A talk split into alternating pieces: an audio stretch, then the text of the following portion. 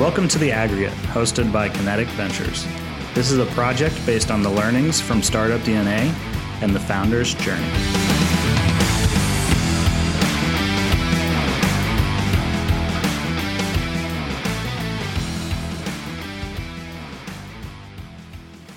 On this episode, we talk with Dan Healy, CEO of Pickup. Dan has become a good friend, and I know you'll enjoy hearing from him. A couple topics I enjoyed chatting with him about are the future of sports betting, the sale of his prior company to WeWork, and how personality assessments were a common topic of conversation at his dinner table growing up. Dan, thank you for joining me on the podcast today. Yeah, thanks for having me. I'm excited to be here. Yeah, it's a pleasure. Um, so, if you could, could you give the listeners a little backstory on yourself, where you came from, and work history prior to Pickup? Sure. Um, I, will start with my work history and then kind of get into to where I came from. Um, so I started my first company when I was in college. Uh, I went to Ohio State and uh, started a, a, company there called SloopyMenus.com. If you know Ohio State, the school song is "Hang on Sloopy." But um, essentially, what we were doing at the time was we we built a, a, platform that allowed the students at Ohio State to order food online. We saw that there were kids in their dorm rooms with laptops and uh, and they were on them all day every day and all night every night. And then they had a, a, a, wooden board where they had menus plugged into and they would call in and it didn't make sense. And so we figured out a way to create a um, uh, a site that basically allowed them to order food online. We installed fax machines into all the restaurants and uh, we just we took a cut of it. And that was really my first official jump into entrepreneurship. Um, from it all there, started with fax machines.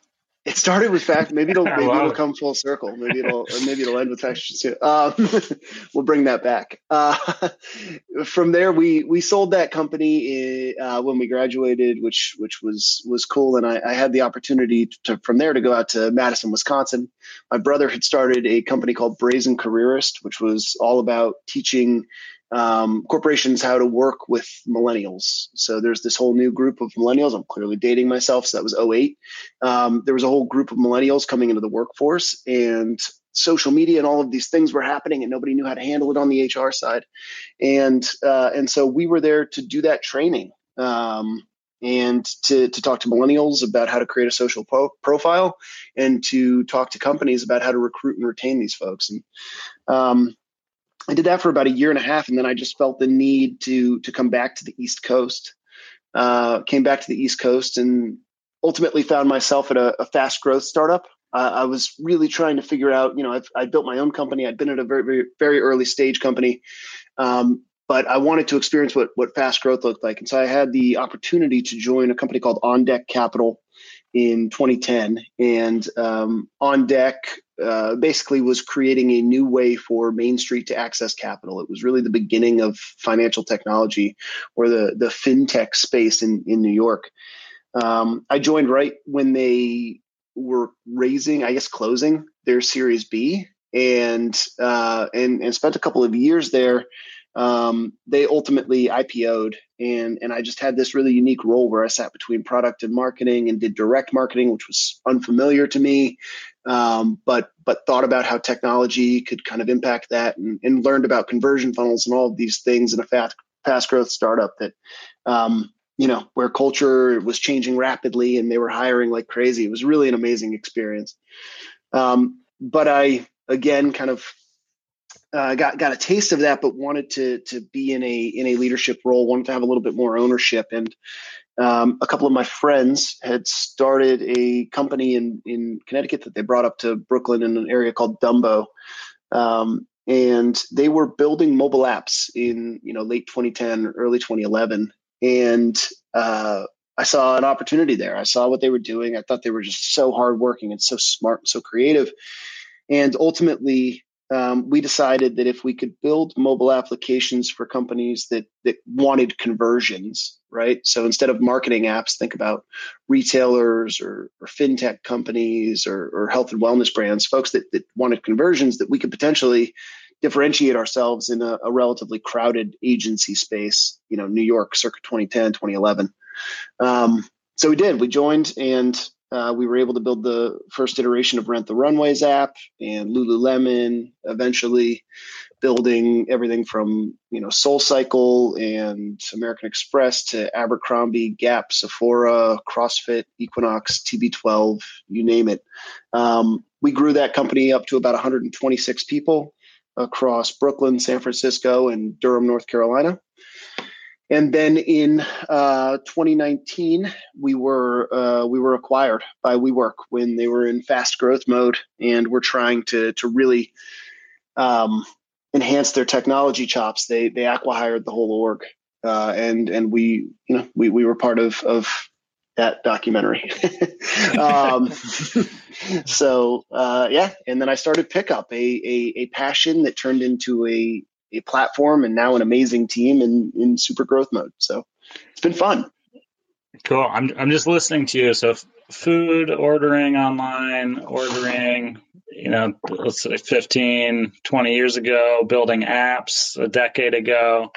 Uh, seems like you're on the kind of precursor to a lot of major trends happening in technology. I I think so. I mean, I I think we try to be, and and I think the the the most unique component I think of of how I've approached it is uh, I've always tried to start with a user problem. Um, if you start with a user problem and you get smarter about how to build technology, then uh, then you know maybe you can have some some pretty big impact. So. Cool. Yeah, I um, I think it leads in well leads in well to Pickup, which uh, is your latest company, Kinetic portfolio company. Uh, it's in the kind of sports betting content media space. Can you tell uh, us a little bit about Pickup, uh, just kind of general business idea, and what made you launch the company? Sure. So I guess what I, what I left out of my past was the fact that I've kind of lived all over. I touched on a couple of places, but I was born on the West Coast uh, in the Bay Area, lived in Seattle for a number of years before my family moved out to Connecticut, uh, and then ultimately Ohio, Wisconsin, and, and then to Brooklyn. Um, the thing that that always kind of allowed me to be a, a, chameleon or to kind of blend into the community to learn where I where I kind of fit um, with sports, right? You you grow up in a town like Seattle where we had the Sonics back then, and, and the Mariners were, were so big, um, and then eventually the you picked your identity when you lived in Connecticut. You were either a Red Sox fan or a Yankees fan, and then uh, Ohio State speaks for itself. I didn't know what fandom was until I went there, um, and uh, and then I finally found a home team in, in the in the Brooklyn Nets when I lived there. But um, but I've always looked at sports as a way to to develop a community, something that you can talk about on even ground. And if you're educated in it, you know even a little bit, it gives you an opportunity to fit in. And um, in 2018. Uh, actually, this month is the three-year anniversary of uh, the repeal of PASPA, which legal, you know, allowed states to legalize sports betting. Um, we had been working on this this concept, and the concept was essentially if there's going to be a convergence of there's going to be a convergence in the sports business world where sports media, sports betting, and fan engagement are ultimately going to become the new sports business. And what we saw was was we saw very high barriers to entry on the sports betting side. Um, we saw, you know, media that that didn't really make content interactive and started to create these these walled gardens, these subscription services, or, or you know, ads that were driven by, you know, CPMS that were just really intrusive. And and what we figured was, well, people have always sat down and talked about sports and they've always had an opinion and they've always had a perspective. So, what if we could tap into those conversations? What if we could look into what people are talking about on subreddit groups or across Twitter conversations, kind of extract the fan conversation, extract the headlines, um, make them playable, right? Quantifiable in some component. So, win loss, does this person win MVP? Uh, you know, will this team score X amount of points? And and then distribute those uh, across the sports universe, letting localized blogs or regional sports networks or or large scale media publications easily tap into this platform and make their content interactive, uh, and and at the time make the the sports fan conversation um, fun again.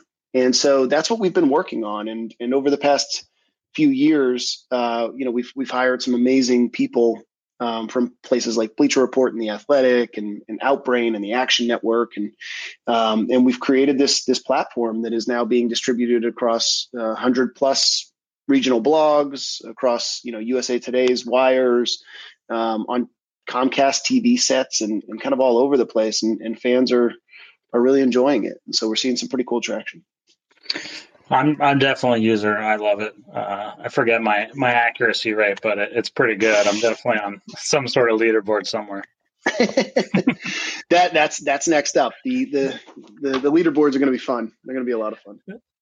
Uh, so f- for me, when when we met, yeah, obviously I knew sports betting was uh, legalized at least in some states, but I didn't know much about the industry and especially where it was moving. Can you talk a little bit just about your perspective of uh, sports betting as an industry and where you think you know, the shift is happening over the next couple of years? Because for me, uh, that was one of the more interesting things that we've talked about in our catch ups.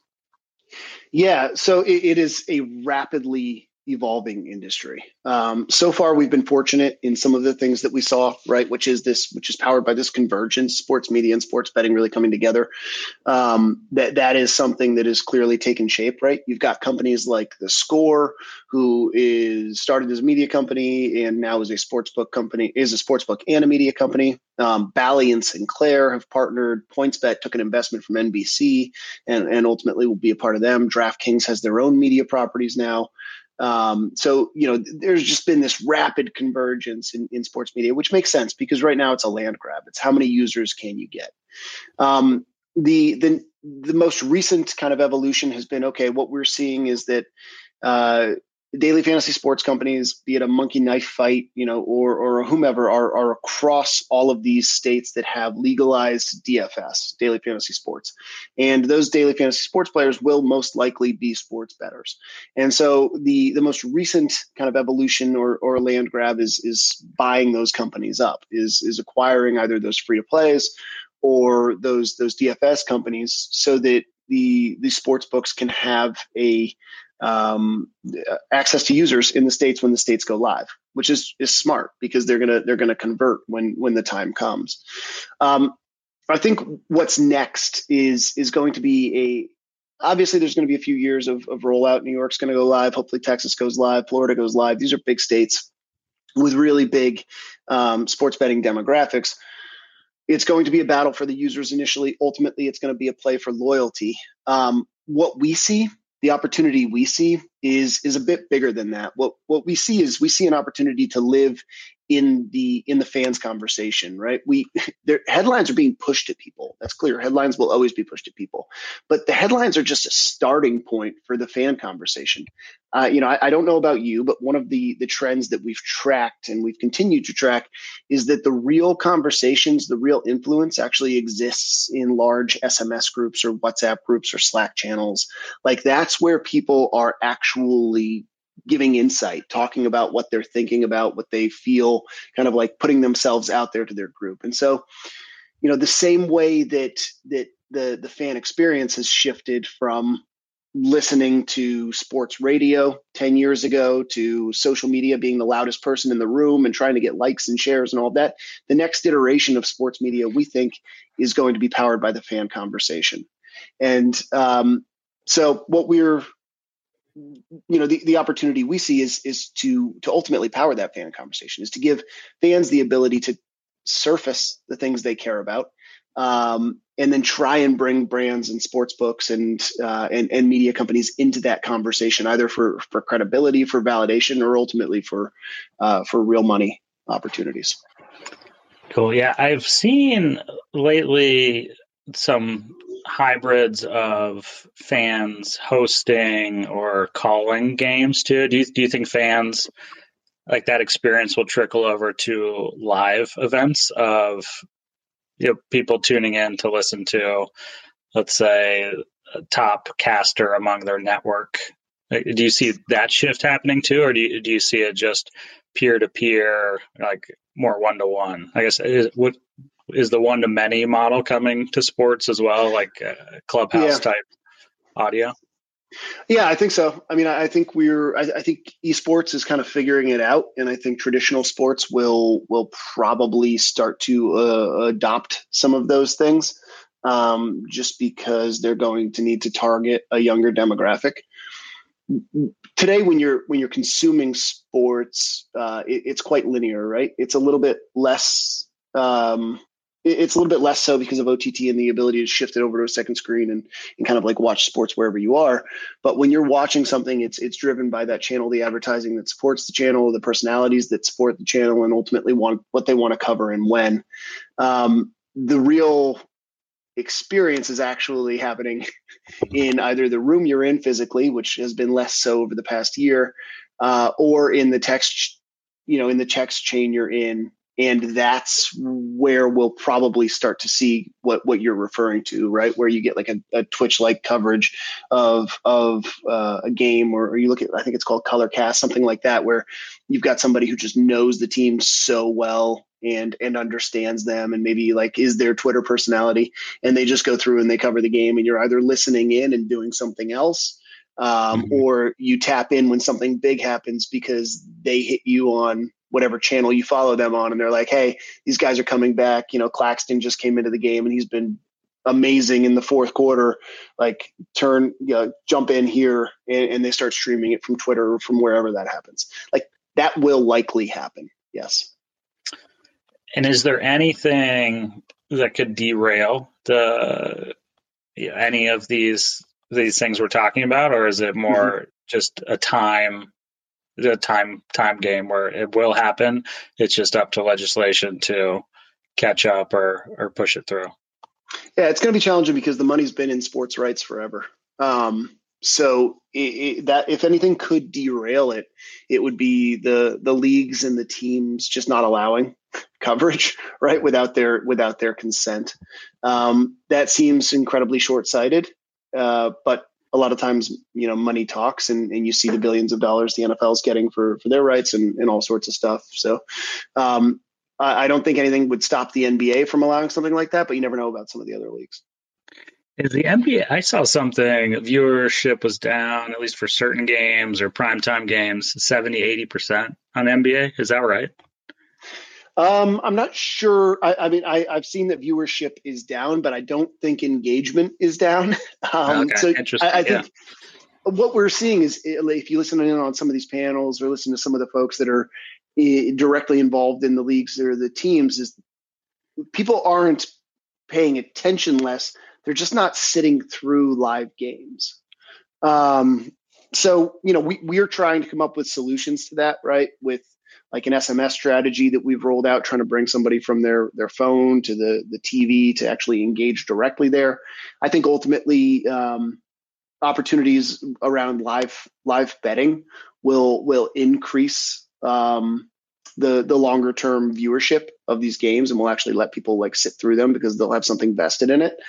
Uh, but I think the metrics that the leagues and the teams focus on over the coming years is going to be very different from viewership. It's going to be broader engagement, um, and and hopefully uh, we can provide some insight into that. Yeah, that makes sense.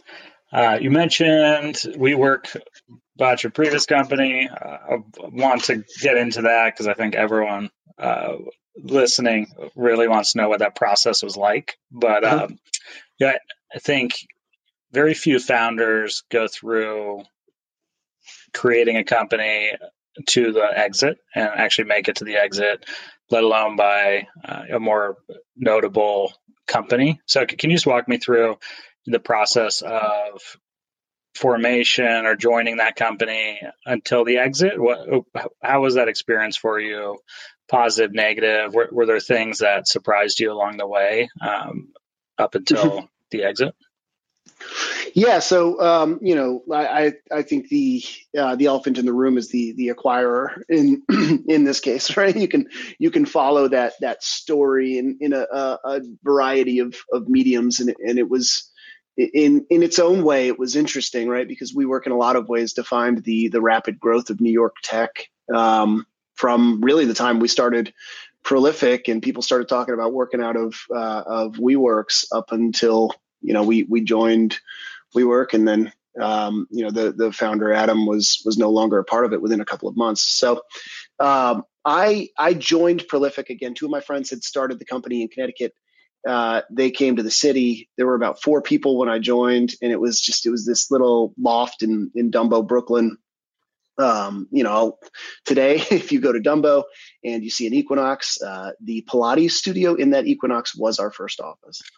Um, we ultimately built the app for for you to book that, but um, that's a story in itself. So uh, the the early culture is so important. And we were very fortunate that we were, um, you know, at the at the the core group, the people that were driving this thing forward, were just really motivated, hungry people who who didn't really, you know, we didn't know what it what it like what it was like to to fail, and and in this very weird way, you know, we were in a different business than a lot of other people were in because we were in the business of making payroll. When you run an agency, you know, it's it's the multiple is two, three X best, right? Because you're not building scalable technology. You're literally managing humans. And and so the the exit isn't a it's not a, a, a tempting thing for a venture capital group to get involved in. And so you're in the business of making enough money to pay your people and then managing resources. And we as a leadership team did not believe in laying people off, but we also didn't really believe in contractors. So again, when we were sold, we were 126 full-time employees. Um, the uh, it, it, was just it was it was you know it was that old mentality, older mentality, the early tech mentality of just working as many hours as humanly possible and just like creating something out of nothing, uh, and you know traveling to a spot to have a meeting with people. All of those things that we all did when uh, when we were just trying to get off the ground and prove that entrepreneurship was was real and all of that. Um, you know, I think I, I, saw this this group recently at a wedding this weekend actually, and people take sleep a lot more seriously and exercise a lot more seriously these days. We're all generally healthy, but we're all now in our 30s. So, um, but it, eh, you know, we we always just had this mentality of we can do anything, we can build anything, we can grow, we can hire the best people in the world, and we can deliver. Um, and we were incredibly, you know, when you talk about the the luck that goes into companies and and how you've got to get lucky to to exit or to even grow in a lot of cases. I think ours was just the fact that we had incredible leadership and we were early and mobile and we were able to build the Soul Cycle app. And the Soul Cycle app was something we built and managed from the day it launched up until the day we shut down the business. Uh, and that app was so powerful and was so relevant in New York and was such a big part of the the tech culture um, and was just a, such a good product that it it really had a lot to do with our our growth, our success, and ultimately our exit. Um, so that that you know that was that was interesting. The you know the I think the lessons um, that you learn along the way, especially in a business like that, uh, it, it's really human. It, it's it's people management lessons, right? You you try you you come in and you think you know everything, but you really know nothing, and uh, we we learned about empathy. We learned about you know listening to people and asking good questions and not just saying stuff if we didn't have anything to back it up. And and we really had this mentality of uh, show don't tell. You know, go in with a prototype, build something, show that it works. Um, make sure that, that what you're saying isn't just a story which is what most agencies do but instead is is a product is something tangible is something that really can can work and can scale. And and that's how we won a lot of deals. You know some companies some agencies would invest invest $50000 $100000 into a pitch. Um, we we couldn't do that. We didn't have that money so. You've talked about a couple things really interesting. I think just timely given some of the conversations going on. You mentioned getting lucky is a big piece, but also you're talking a lot about learnings that you had at Prolific and prior roles. How important do you think it is to be a multi time founder? You know, let's layer in luck too. Let's say you get lucky. How important is it to have experience running a startup, building teams, building culture.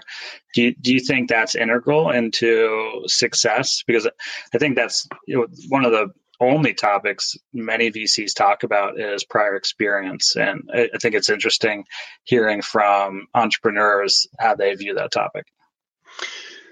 Um, I guess this time around, I've recognized how important it is. Uh, I you know, I, I think look, you've got to be a first time founder some at some point. Mm-hmm. Um, and so somebody's got to take a shot on you. Uh, I think that's, I, I think there are a lot of things that I have done this time around that I would have done very differently if this would have been last time or that I did do differently when I joined, you know, and, and for all, you know, I, I was, I was a founder in, in college and then I was on leadership teams of these early stage companies. So technically I'm a, I'm a second time founder, but I, I did, you know, I was part of the, the ultimately the growth and the exit. So I, I look at, I look at what we're doing today and I think that we've been able to be very effective because of the lessons that I learned over my time at at Prolific. Um, a lot of that goes back to the culture of the team that you're surrounding yourself with. You can't just like you can't you can't hire for for for logos you know? Like yeah we do have a bunch of people from bleacher report and the athletic and sports illustrated and that's very important because they have industry knowledge but i would not have hired these people had they not been good humans that are easy to work with that aren't a distraction from our our goals and our mission but instead are a value add. Um, it is so important the team composition the balance and the empathy that you have to have internally and the understanding and the fact that things aren't going to be you know if, if you're if you're used to a corporate setting or you're used to this environment where you know it's a, a, quote unquote rocket ship and you're you're in one of these these large facebooks or googles or something like that and you're getting a stock plan and then you're put into a, a scrappy startup where i can't tell you what you need to do. You have to tell me what you need to do. Um, you might find yourself in the wrong spot. And uh, and i've I saw that because we did hire people from places like that at our last company, and we also lost people to places like that, and then they came back in a lot of cases. Um, and so when developing the team and putting some basic principles in place, uh, that a lot of that was driven by my my learnings. And, and again, I had the opportunity to hire a lot at, at Prolific, so I, I got to understand it. So you think maybe a lot of early or first time founder, a lot of where it goes wrong is team building, culture building, uh, specifically just around kind of the human elements of a company. Yeah, and then I think communication and priorities, right? Mm-hmm. Like communication, communication, communication. I I can't emphasize how important communication is internally, externally, with your investors, with your co-founder, with your your teammates, with people that you're potentially hiring, with business partners that you're working, you know, companies that you're working with, um, with your customers. Like if you're not communicating with them, then you're you're you're going to miss something. Expectations typically will be incorrectly set unless you get incredibly lucky. Um, and uh, and you're probably not going to get the feedback you need to hear in real time. Um, so that's that's another thing that I, I think was so important, and that may be a result of running an agency. Communication was was everything. Mm-hmm. Well, good. That's a good natural segue. Uh, I know we had, we had a combo. I think it was early last week, and you told me about uh, the assessment, and so you part of this we, talk a little bit about startup DNA, which is the team building module within Wendell. Uh, for anyone listening, Dan is an accelerator, uh, very proactive, uh, likes to get things done super quick. He's part of the enterprise or vector. Uh, but we had a really good conversation, which kind of spurred the the need to do this podcast. Uh, can you you just provide a little background or perspective? What did, what did you think about Wendell, uh, especially startup DNA uh, in terms of identifying your team, and it was was that helpful in any context? Yeah. So when when we were connected, it was like the, it was you know this is where luck comes into play. Um, we were connected, mm-hmm. I think, through the guys at, at KV um, who who led our, our our seed round, and when we spoke. Um, you were speaking a language that was so incredibly familiar to me. Uh, so the, the thing that you know I kind of left out about my past was that my my mother was in organizational development and my father was a nonprofit, and so I grew up in a family that would quite literally do family offsites and and go through Myers Briggs assessments and talk about communication. I'm not I'm not like I'm not I'm not examinating. I, like I remember that. That sounds like all right. We work uh, background in behavioral psychology. I'm in. what does he do again? Sports betting. No. Um, yeah. So it, it was uh, it, it, was so incredibly fortuitous because sure, I looked at, at Wendell as a great opportunity, right? Validate us for for the group that we are. Um, don't just listen to the pitch. Look at look at the the data behind this. I, I, feel very confident in our ability to build and grow a company, and so I'm, I'm interested to see if that is what the data says as well. And I had nothing that could do that, but then um, we were able to introduce Wendell to our our leadership team. And as I just mentioned, it's you know hiring a leadership team is so incredibly important in the early days, uh, but managing them is also so incredibly difficult because what we all have to remember is that people are people. Humans are humans. And you can't just you can't treat them like robots. You can't expect that they understand everything you're saying. And if you don't understand the way you communicate and you don't understand the way that they perceive communication or listen to communications or the way that they communicate, you're typically actually not communicating. And the impact of something like that at an early stage can cost you months because the the people that you're hiring ultimately control not only the setup of your roadmap but the execution of it and so you as the CEO are in charge of defining that roadmap as it relates to your your your vision and and your mission, but you need to give it to other people to execute on. And so when uh, the team took the assessment, you know, I saw a couple of a couple of key things that that stuck out to me.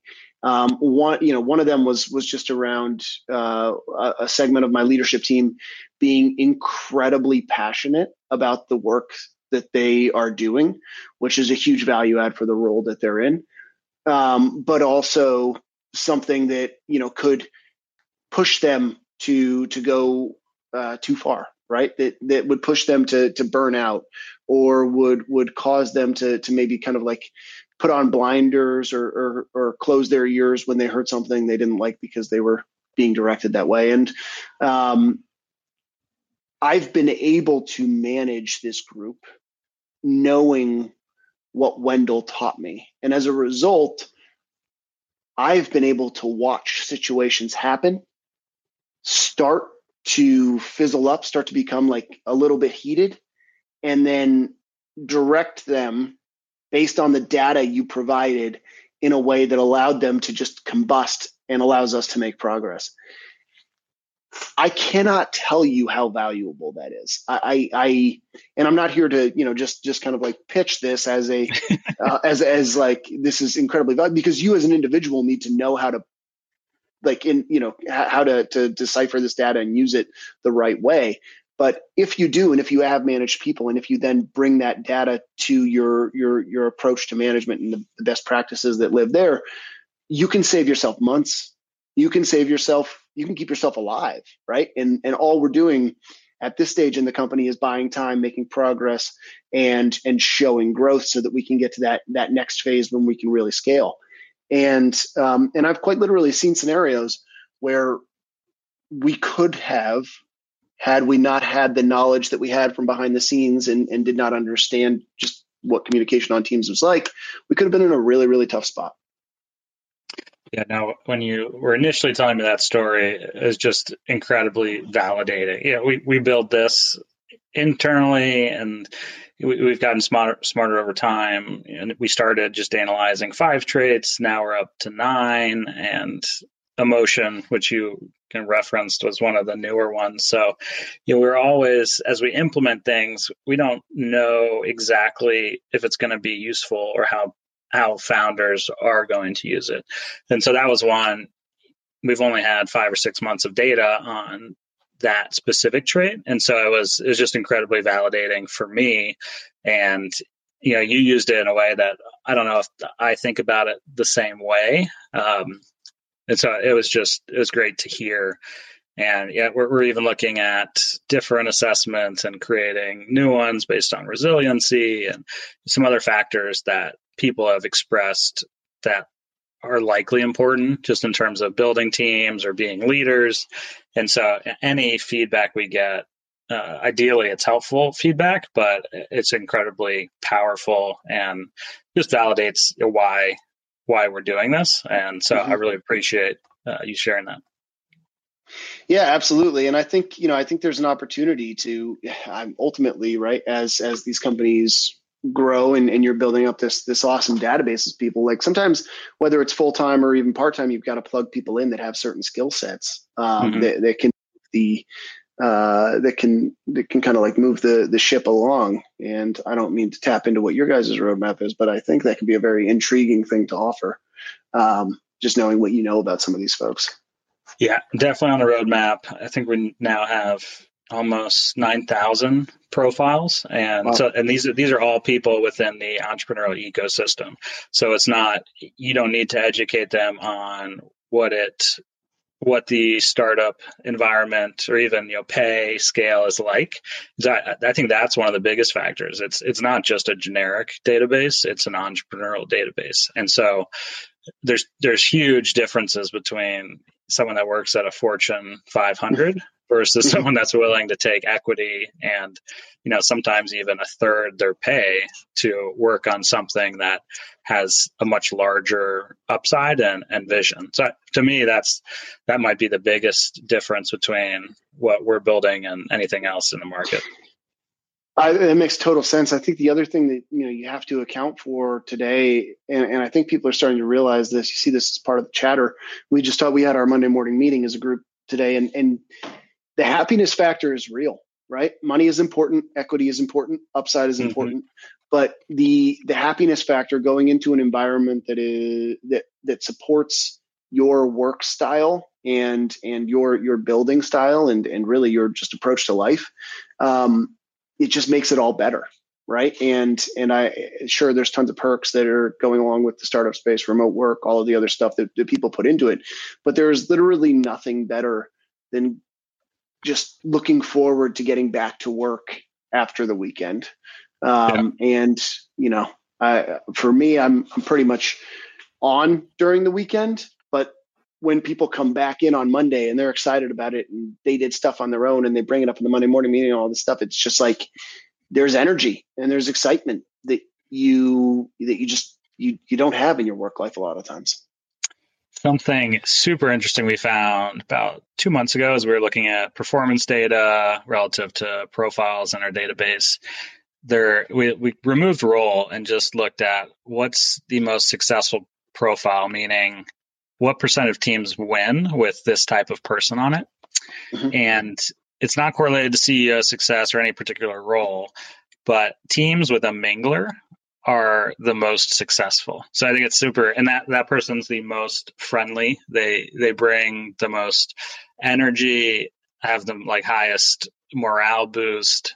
Uh, and so it's it was super interesting because it's not they're they're not an enterpriser, meaning you know generally they're not the ones creating strategy, vision, being the CEO role, but it's super important for a team, especially a small team, to have someone like that.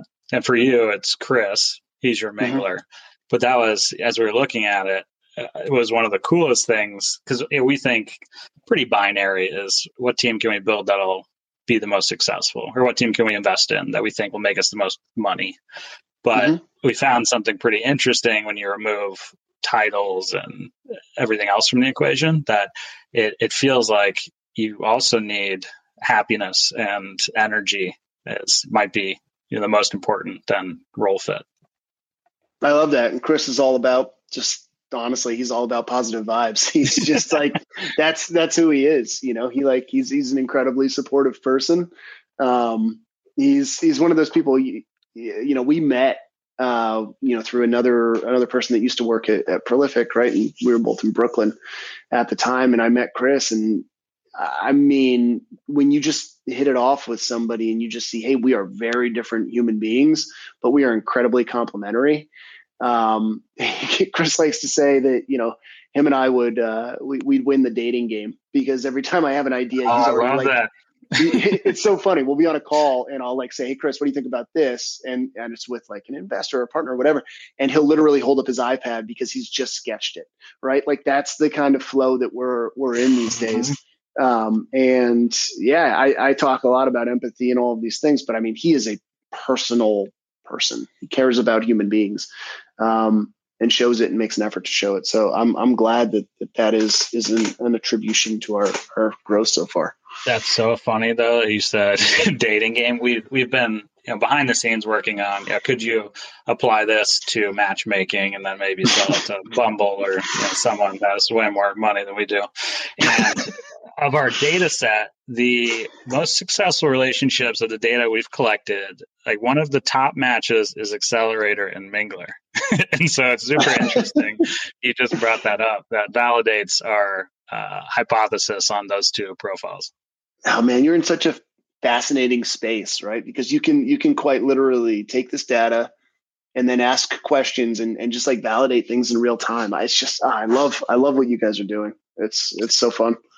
Uh, well, I love it. I don't want to take too much of your time, so I've got three final questions. Just sure. listening to you, I think people will be interested to know if you had to live anywhere, West Coast, Midwest, East Coast, and and just know most people listening to this are probably Midwesterners.